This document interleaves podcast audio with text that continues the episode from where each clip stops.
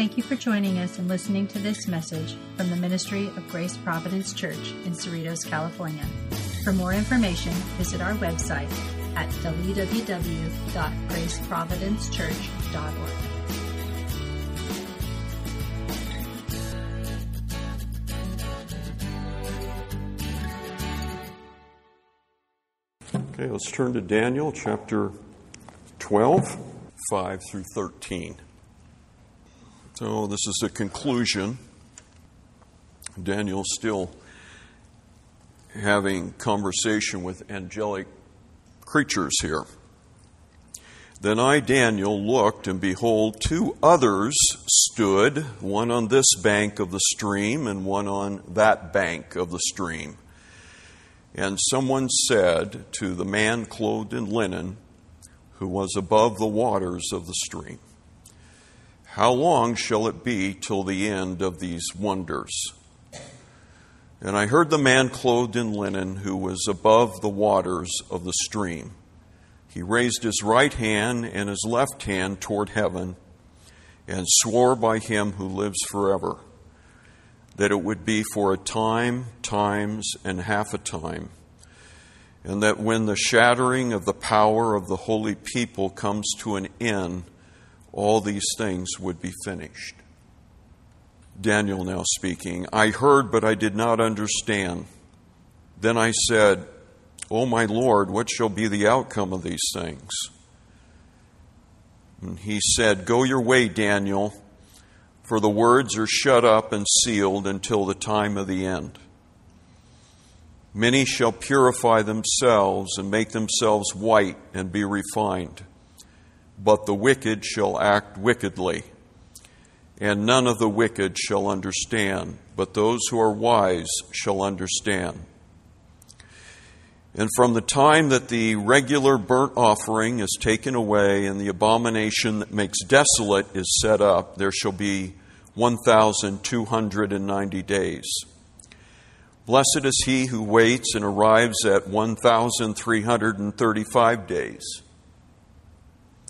But go your way till the end, and you shall rest and shall stand in your allotted place at the end of the days. Well, the apocalyptic nature of the book of Daniel continues right up to the very end. You have these numbers, you've got some difficult, mysterious things that are said, and it's the challenge of someone like myself who attempts to bring meaning to this, to do study and interpretation and try to make sense of what is difficult. Actually, this prophecy continues here. And there's a beautiful word at the end. I don't think you readily saw it, but there's a word of personal assurance to Daniel in verse 13. I never saw it myself all the times that I read the book of Daniel, never really pondered what is said to him at the very end. It's very easy to miss. But it's a great capstone to this final paragraph. We'll come to it. So in verses 5 to 7, this is the final scene, and two new angels come into the picture that were not previously discussed in the book. We know they're angels. It just says two others, but these are heavenly messengers, unnamed, like the one who gave this entire fourth vision to Daniel. We don't know who he is. He's only described as a man clothed in linen. And some additional things about what he looked like. So Daniel is struck and surprised. Behold, he says, two others stood. They stood one on the bank of one side of the stream. Earlier, the vision, it was the great river Tigris where this occurred, but now it's suddenly become a stream. I'm not sure how to explain that except perhaps the mightiness of the prophetic revelation that's given to us just makes all of the rest of the circumstances in which Daniel found himself to kind of shrink in comparison. So, what was a great river is now a stream in Daniel's evaluation. The vision returns to where it began. It began at the bank of the Tigris River. Now, as it concludes, he's continued to see something there that brings this vision to a conclusion. So, one of these angels has a question for the main angel who brought the original revelation, the man clothed in linen. So, one of these two lesser angels, and I think they're lesser because the, the main angel who brought the revelation to Daniel, he is above the waters. It says it twice. The, the law of gravity doesn't apply to angels. He was in the air above the river, above the stream. And these two angels on either side of, on the banks of this stream, one of them poses a question to that angel. Notice what the question is How long shall it be till the end of these wonders? What is he talking about? The word here that is used for wonders is used twice previously in chapter 8 and in chapter 11. And it's translated, and in both cases, it's probably referring to Antiochus Epiphanes. At least that was our interpretation in chapter 8. Verse 24, it says that he would use the language here, 824 he would cause fearful destruction. Notice how it's translated fearful. Translated wonders here, same Hebrew word from the same root. I'm going into this because this is, I think, an important piece of the puzzle to understand who, what is being referred to here. So, Antiochus was going to bring fearful destruction. Now, the word in Hebrew, it's used mostly with respect to God in the Old Testament. And when it's referring to Him, it's talking about His wonders, His miraculous works. So it's a very positive uh, word in that sense. But in a few instances, it's applied to man. And in the instance here in the book of Daniel, it's applied to this sinister, diabolical character in church history Antiochus Epiphanes IV. Now, it can't mean wonders in a, in a good sense there. In verse 36 of chapter 11, it says that he will speak astonishing things against the God of gods. Now, I said concerning the section 36 through 39 of chapter 11, that some of that was difficult to apply to Antiochus. It seems to have more to do with the Antichrist figure of the New Testament. But he was certainly a type of the coming Antichrist. But notice how it's translated. He shall speak astonishing things against the God of God. Same, same word. So when it's applied in an, in an evil sense to this figure from history, it's more the idea it's unbelievable or it's incredible what he's going to do. So I'm taking this sense of how long shall it be till the end of these wonders or these incredible evil things that are going to be perpetrated by Antiochus. So there, the question pertains to how long is he going to have this influence and power over God's people, over Israel? It's important to know what is being referred to in that question because that's the key now to understanding what follows. And I heard the man clothed in linen who was above the waters of the stream, and he raised his right and his left hand. Now he's taking an oath. Now, ordinarily in the Bible, you only raised one hand when you take an oath. But here the angel lifts up both. He swears by the eternal God, the God who lives forever, Yahweh. So, lifting up both hands, swearing by God, I mean, the angel could not go any further in order to give us an absolute word of assurance that this is going to happen. This adds tremendous validity, doubtlessness to what the angel says, just these the circumstances in which he does this. So he swears by him who lives forever that it would be now here's the time frame. They want to know how long is Antiochus going to carry out his evil on the Jews? For a time, times and a half a time. This is one of these apocalyptic phrases that's mysterious. It's very obscure. What, what, what, does that mean? Well, there's two possibilities. It could be what Bible scholars, many have said throughout the centuries, that this is a, an expression for three and a half years. Time being one, times, plural, they're assuming plural means two, so we got one and two, three, and then a half a time. Now it is interesting that Antiochus, this is documented, these are the, the dates.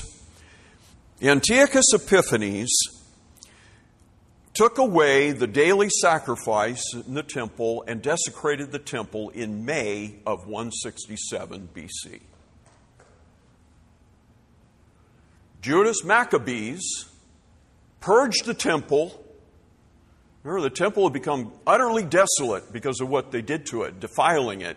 It became there were weeds growing in the, around the temple. It was not used. There, they had to do a lot to restore it to where it could be a place of worship again.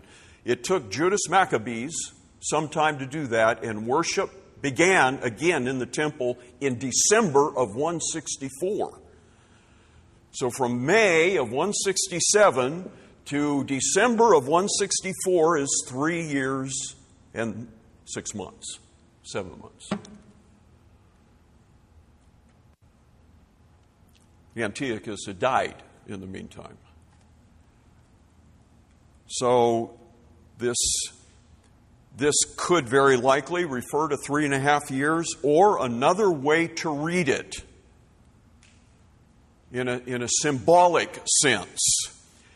So think of it like this. So a time, a times, and now it looks like it's growing, uh, the duration of time, and then suddenly, and a half a time.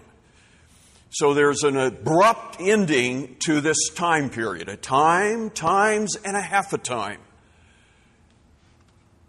So it could be uh, the angel is telling him, listen, the, the, the, the period of time that this evil ruler is going to do this to God's people, it's a definite period of time. It has boundaries around it. There's going to be an abrupt ending. It is not going to go on forever. That could be another way to read this phrase. But he adds this the end of verse 7. So it would be for a time, times and a half a time, and that when the shattering of the power of the holy people comes to an end. Antiochus was the great shatterer of God's people. So when he is comes to an end, when the shattering is over with, this is going to be the conclusion of these wonders, the end of the wonders. These things would be finished. So it's a definite word here from God that an end to Antiochus is certain. His persecution of God's people, is, has boundaries around it, and this is true of all persecutors of the church. They get away with it for a time, and then God ends it, brings judgment on the persecutor. So, this is the opening scene. This is now drawing Daniel's prophecy to a conclusion. But Daniel, he doesn't really understand these words, this symbolism. He's mystified by it like we all are. And so in verse 8 to 12, Daniel is asking about the end of the age. He wants to know what's going to come after this. Follow with me. Daniel says, I heard, but I did not understand. So he heard what the angel just said, but he didn't get what a time, times, and a half a time means. Now, that's the second time that's used in the book of Daniel. Back in chapter 7, that same phrase appeared again in one of the visions. Daniel, he's writing things that he himself doesn't grasp. And we would expect this. This is, this is a book for the end times. This is when it's going to be understood more than it had been in the past. He's baffled by this mysterious prediction. So he asks a question, piggyback on what the angel had asked about what shall be the outcome of these things, or what shall be the conclusion of these things, or the last stage of these things. Now, this is the NLT renders this how will all this finally end? This is how the translators of the NLT uh, render it one of the church fathers, Jerome, who had a lot to say about the book of Daniel, he said, his translation, what will be after these things? After what? After a time, times, and half a time. So Daniel is learning that Antiochus' uh, reign, he doesn't know who this man is, of course, but the terrible things predicted to fall, befall his people will have their end.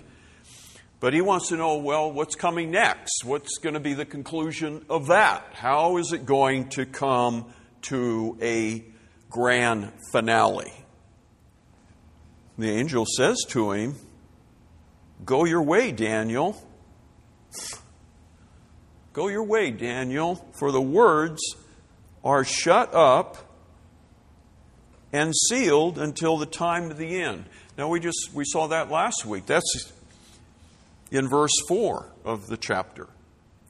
Daniel was told in verse 4, You, Daniel, shut up the words and seal the book until the time of the end. So here he's reminded that his revelation is to be concealed. This is the idea to be closed and sealed. In other words, it's it's not the time yet for these things to be understood or to be fulfilled in history. Fulfillment is in the distant future.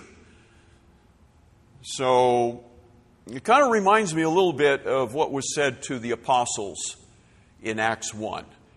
When they wanted to know more about the future and they questioned Jesus, this is before the Lord ascended and went back to glory at the end of his time on earth, Lord, will you at this time restore the kingdom to Israel? They wanted to know the future.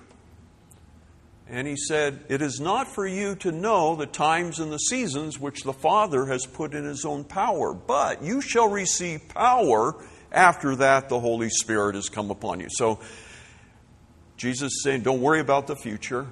Your main concern right now is to take my message, the good news, and deliver it to the world. Begin here in Jerusalem, then go to Judea, Samaria, and to the ends of the earth. So I, I, I kind of feel like this is what's being told to Daniel. He wants to know the future. more. He wants more information. But the angel is saying, Daniel, go your way. This is sealed up for the time of the end. The revelation remains concealed until the time when it will be read with understanding in the future. Are we there now? Do we have a little more understanding now than we did previously of the book of Daniel? Perhaps. Remember, I gave you a quotation from Thomas Newton, the man that wrote that old book that I found in my library on the fulfillment of prophecy. Let me read it to you again. It is the nature of apocalyptic prophecy not to be perfectly understood until the time of their fulfillment. So, the mystery, let's take it with the book of Revelation. The mystery of the thousand years. To me, it's kind of mysterious what that thousand years is referring to. This is part of the apocalyptic aspect of the last book of the Bible. But six times, thousand years, thousand years, thousand years. I'm not sure anybody really understands the meaning of that yet. But when the time of the fulfillment comes, then it will be, oh, is that what it meant? And every Bible scholar will be on the same page then in their understanding. Right now, there's a lot of different views on that. Let's go on here what he says to Daniel. Verse 10 Many shall purify themselves and make themselves white and be refined. I want to correct this translation, if I may, not because I'm a Hebrew scholar. I'm correcting it on the basis of other translations. Here it is put in terms that God's people are purifying themselves. Now, there is an aspect to our sanctification that involves our work. I don't discount that. But the New American Standard Bible, which is a very wooden, accurate, word for word translation, the NIV and the NLT, all three of those, and I forgot, Jim, to look at the King James, but I bet the King James is on board with the ones I just mentioned. It is translated, Many will be purged, made white, and refined. Uh, what's the difference? Well, the difference is the way it's translated here is that the people are doing the work. They're, they're purifying themselves and so on. These translations are saying it's done to them. They're passive in it. And I take it here as in the passive sense that this is God's work. This is the point of trials. This is telling us the good and the blessing that comes out of suffering and affliction in this world. God is purifying us, He's refining our faith, He's making us more like Jesus Christ. Now, it's true that we respond to that. And we have our part, our responsibility, but just think of Paul's great words in Philippians 2. He says to the saints there, Work out your own salvation with fear and trembling. Okay, there's my responsibility as a Christian. I, I got to work. I need to pay attention to the Word of God and what it tells me to do. But Paul goes on to say how this happens. He gives us the process. Work out your own salvation with fear and trembling, for it is God who works in you both to will and to do of His good pleasure. That's giving us really how it happens. This is the cause God's work in us, giving us the desire, the will, the ability to comply with His will. So many will be purged, they'll be made white, they'll be refined. This is the positive, divine purpose and effect of suffering. But in contrast, the wicked, who also go through suffering, it's not only God's people who suffer, unbelievers suffer. They, they experience tragedy and loss in their life and sickness and all the things that Christians go through. There's no distinction. But what is their response? What happens to them? Notice what the text says. But the wicked shall act wickedly. It doesn't, the suffering doesn't do them any good, sadly. That's the difference between having the work of the Holy Spirit in your life versus not having the Spirit. Unbelievers become defiant when they suffer, they get more angry at God, and so on. I don't need to go into that. That's a very sad reality about people that are lost. But he says, they shall act wickedly, and none, uh, none of the wicked shall understand. They don't have any understanding of what's happening. They don't see the spiritual side of life. They have no insight, like the Christian has, into God's plan and purpose. I mean, it's an amazing thing. The amount of information that you and I have from the Word of God that gives us the ability to interpret life and to interpret what happens to us. The world has no clue why people are getting killed, violence on the streets, and so on. Oh, what's wrong? It's a gun problem. We've got to get rid of the guns. No, there's something desperately wrong with human nature. See, we, we have the background to understand and interpret things only because God gives us this information. They, the, the wicked, have no understanding, but those that are wise shall understand. Now, verse 11. This is neat here because I believe the angel is circling back here with an answer to help Daniel and to help Daniel understand. For he says, For from the time that the regular burnt offering is taken away. Remember what Antiochus Epiphanes was going to do? It was required of Israel to burn a morning and evening sacrifice in the temple. Every day they had a burnt offering, one in the morning and one in the late afternoon. So there was a constant offering going up to God, a sacrifice. They'd never missed a day. Antiochus Epiphanes put an end to that daily sacrifice on top of desecrating their temple.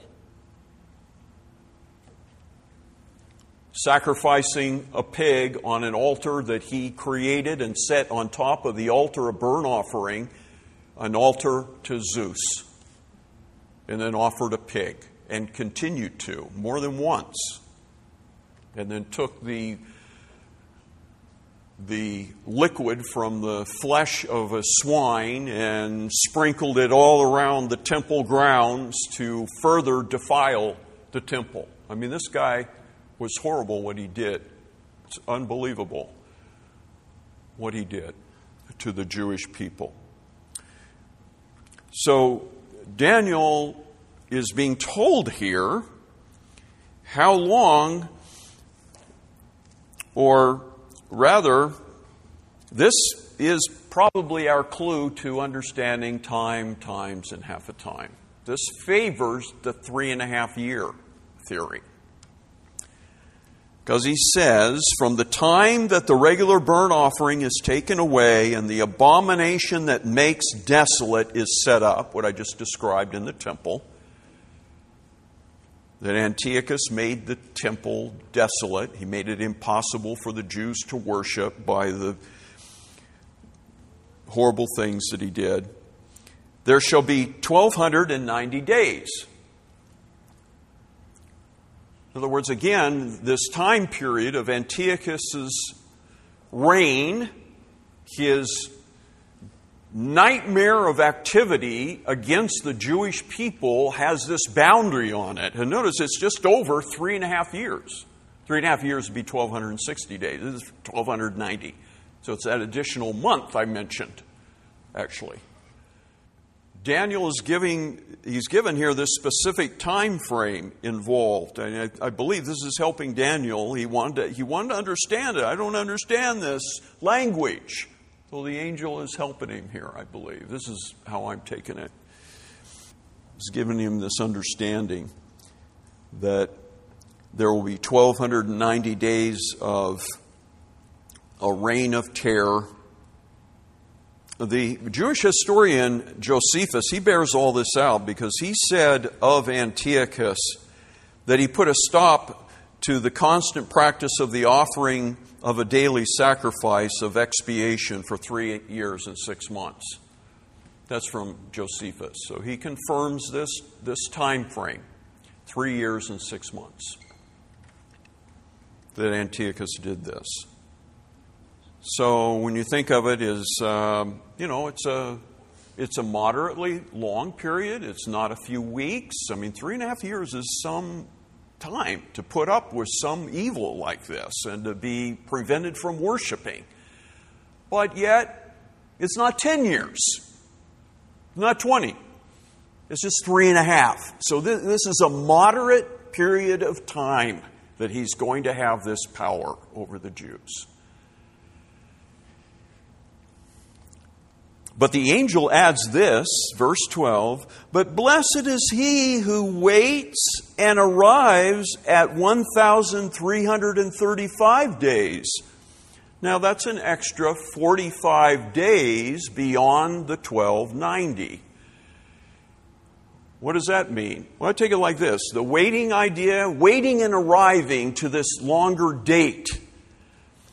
Those waiting probably implies waiting on the Lord. You have this, this understanding that there is some boundaries here around this man's activity. And there are those in Israel that are going to wait, they're going to persevere through this time with Antiochus, the persecutor.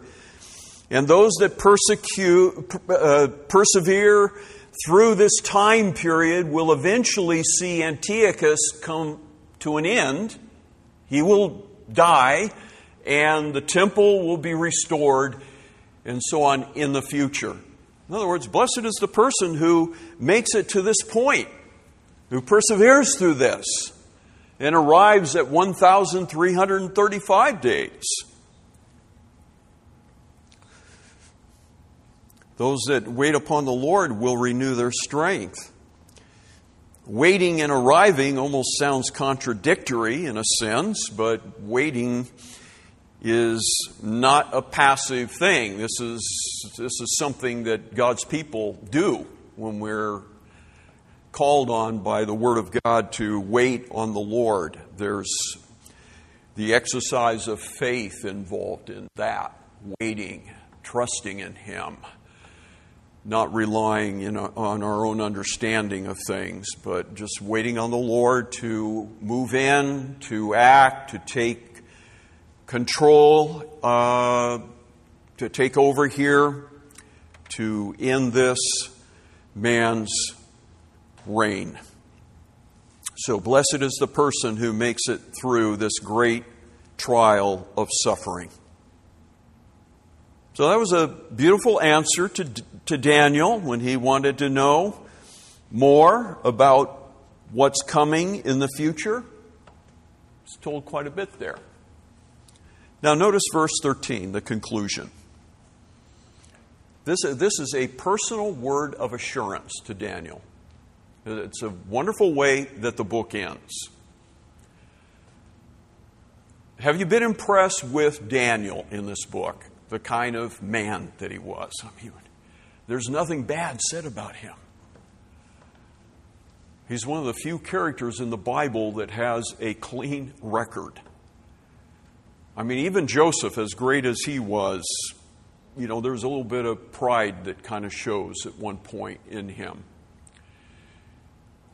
Or maybe it was his being naive a little bit, but Joseph is another great person. But here's Daniel, really marvelous, marvelous character. And this is such an appropriate end to his book. So I want us to see it. So the angel now says again to Daniel, But go your way. He'd already said that to him, earlier. We said, I don't understand. He's told again to go his way. But notice it says, But go your way till the end. Till the end of what? Well, till the end of your life. How old is Daniel? Daniel is an old man in his 80s. This is, he spent his entire life in Babylon. So we don't know how long he lived. There's no record of Daniel's death. But the angel tells him, listen, just continue to live. Just go on, Daniel. Go on with how you've always lived to the end. Persevere, Daniel. Um, these dark things that have been revealed to you, that's no reason for you to want to check out early and leave this world. Don't even think about taking your life. Just go on living. Go on living to the end.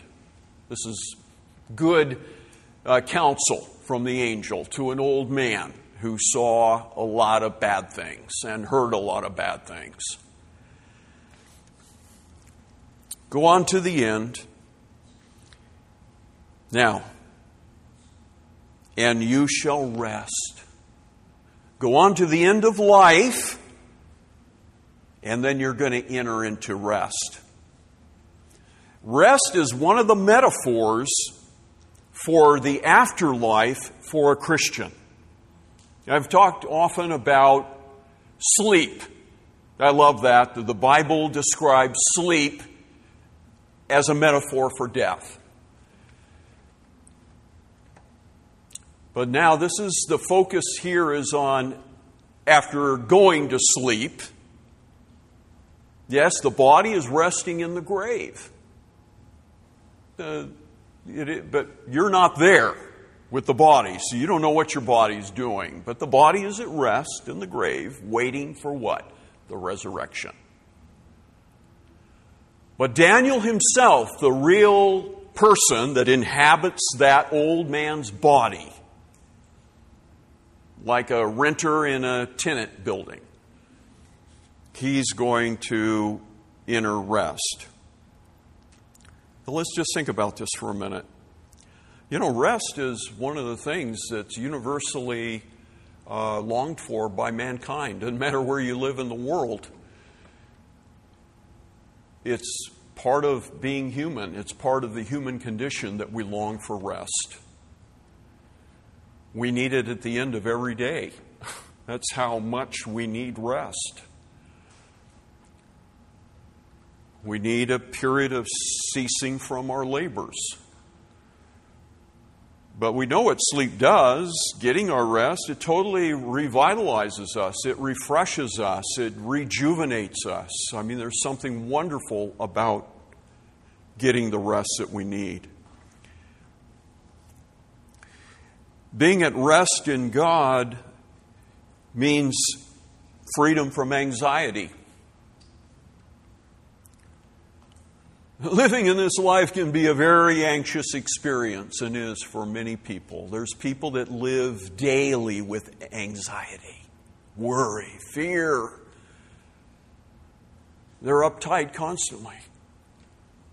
But for the believer, we enter into a state where all of that is gone now. There is no anxiety, there's nothing to be anxious about. It's complete and utter rest. Now, you know that this rest that we experience in the next life does not mean that we are not doing anything, that we're kind of sleeping all the time in the Lord's presence. No, that's not what it means. But just think of when the story of rich man and Lazarus, both of the men died. This is a story, not a parable, by the way. Jesus did not use personal names when he told a parable. This is a true story. The rich man died, went to Hades.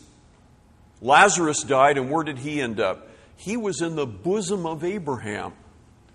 That's, a, that's, that's kind of interesting picture of rest. Think of a baby being coddled. I mean, uh, what a picture. He's totally at rest now. Lazarus, who was suffering. a lot of pain and agony in this life, but he now had was at complete rest. I love these uh, other texts from the Word of God that shed light on this. In the book of Revelation, it is said in chapter 14 Blessed are the dead who die in the Lord, that they may rest from their labors. There it is there. Dying in the Lord is to die safely. It is to enter into a state of rest, cessation from labor and pain and anxiety, and to be at rest in Him. The book of Hebrews says, chapter 4, that whoever has entered into God's rest has rested from his works. There it is there. Now, I want to add, as I conclude this one thought about rest, that this rest actually begins in this life. You don't have to wait for eternal life to be at rest. Jesus, this is, a, this is the promise that comes with being saved. Jesus said, Come to me, you who are weary and burdened, and I will give you rest. That begins now. So the experience of rest begins in this world when you become a believer. And then it culminates, the experience of rest will culminate in glory.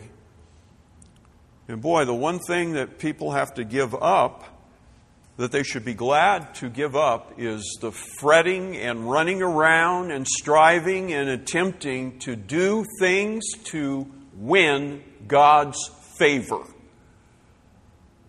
and to finally be done with that and not have to struggle and wrestle and work and go here and there and do all these things to try to make God love me, to finally say, you know, coming to Christ, I'm done with that. I don't need that. That's not going to get me anywhere anyway. I find my rest in Him. Salvation is an experience of rest, resting from my own works trying to save myself. I give that up. I find in Jesus Christ everything that I have need of for peace and rest. Okay, let me move on. So it's just a beautiful word to Daniel that you shall rest. Go on in your life to the end, till you die, and then it's rest for you. And he's not done with a personal word of assurance and shall stand in your allotted place at the end of the days. Let me give the NIV rendering of this. Then at the end of the days, you will rise to receive your allotted inheritance. Remember, the opening of chapter 12 talked about the resurrection. The time is coming, Daniel, when you will stand, you will come out of the grave, you will stand in your allotted place. This is talking about the inheritance of the saints. There is a glorious inheritance awaiting each of God's people. The Bible says you can't imagine what it is. It is something utterly amazing. You think of the most wonderful thing you could have in this world in an inheritance. It pales to nothing compared to what is in store for us. And that we will be given a resurrected body in order to possess and enjoy that eternal inheritance but we need a body to enjoy it. And so, resurrection is coming. Daniel will stand in his allotted place at the end of days, the end of time, the end of his life, after he is rested in the grave and in the Lord's presence So th- this, this word of assurance to Daniel is, is something else. He's assured of his eternal salvation. It was a great ending. The greatest conceivable comfort is given to him as an old man. We would all love to hear words like this directed to us personally. I'll tell you, there have been times, days in my life in the past, fortunately not recently, but in long ago, when I would have loved to have had a word of assurance. When I had lots of doubts and questions about whether or not I was a true believer. Daniel is given this great comfort, and I would add it's comfort to each of you who follow in the faith of Daniel and endeavor to be as faithful as he is. That's a mark of our faith if we are faithful to God. He was a godly man living in a difficult place, in a culture that was antagonistic to his religion, but he stood firm, he stood true to God through it all. He didn't fail the test. A great, great example to us of faithfulness to God. Thank you for joining us and listening to this message from the Ministry of Grace Providence Church in Cerritos, California. For more information, visit our website at www.graceprovidencechurch.org.